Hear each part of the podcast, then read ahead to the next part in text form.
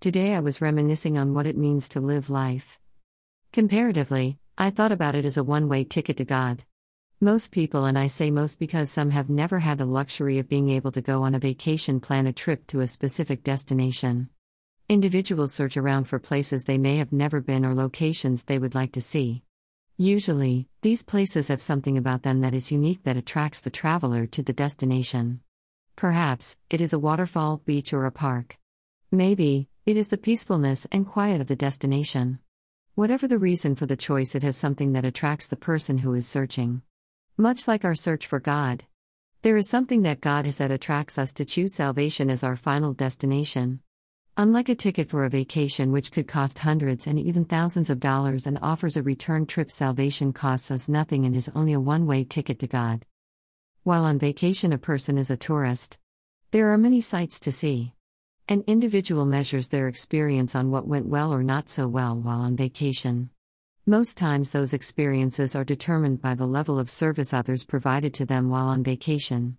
When the individual returns, he or she evaluates their trip based on those experiences. This person chooses whether or not this is a destination they will visit again or refer to a friend. A one-way ticket to God is not much different than a round-trip vacation. People with a one-way ticket to God measure their journey based on their experiences and the level of service they receive from others who are on the journey with them. The question then becomes, how is an individual serving God and others in a way that when referred to people they want to receive a free one-way ticket to God? What type of Christian is a person displaying towards others? Is it the one who loves others despite their imperfections and their flaws? Is it the one who gets angry but does not use that anger to intend to harm others, so that they do not sin?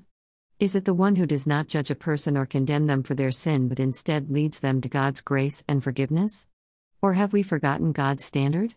What makes people who do not know Christ want to be attracted to receiving a free one-way ticket to God?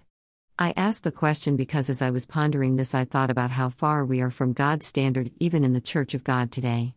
Yet, we want individuals to accept God's one-way ticket.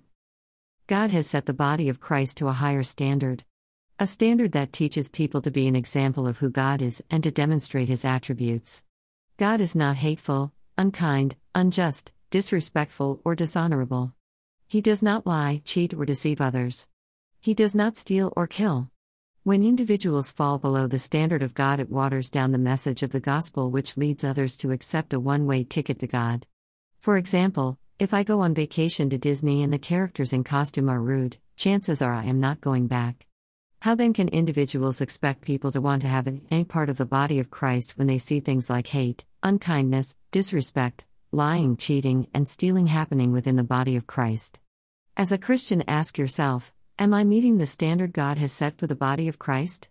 If people do not get to a place where the standard of God is being met, then the God others will see is no different than the world. Why would they ever want a free one-way ticket to God? As the body of Christ, individuals need to get back to the basics and uphold God's standards. Women under construction for God's purpose. My latest and greatest tips, resources, and reads. So much goodness all in one place. Must read, Knowing God. Must read, The Women of the Bible Speak. Must read, Women Evolve. Must read, Forgiving What You Can't Forget. Must read, It's Not Supposed to Be This Way. For those of you who love to express your inner beauty outwardly, click here. Must see, Expect to Hear the Voice of God.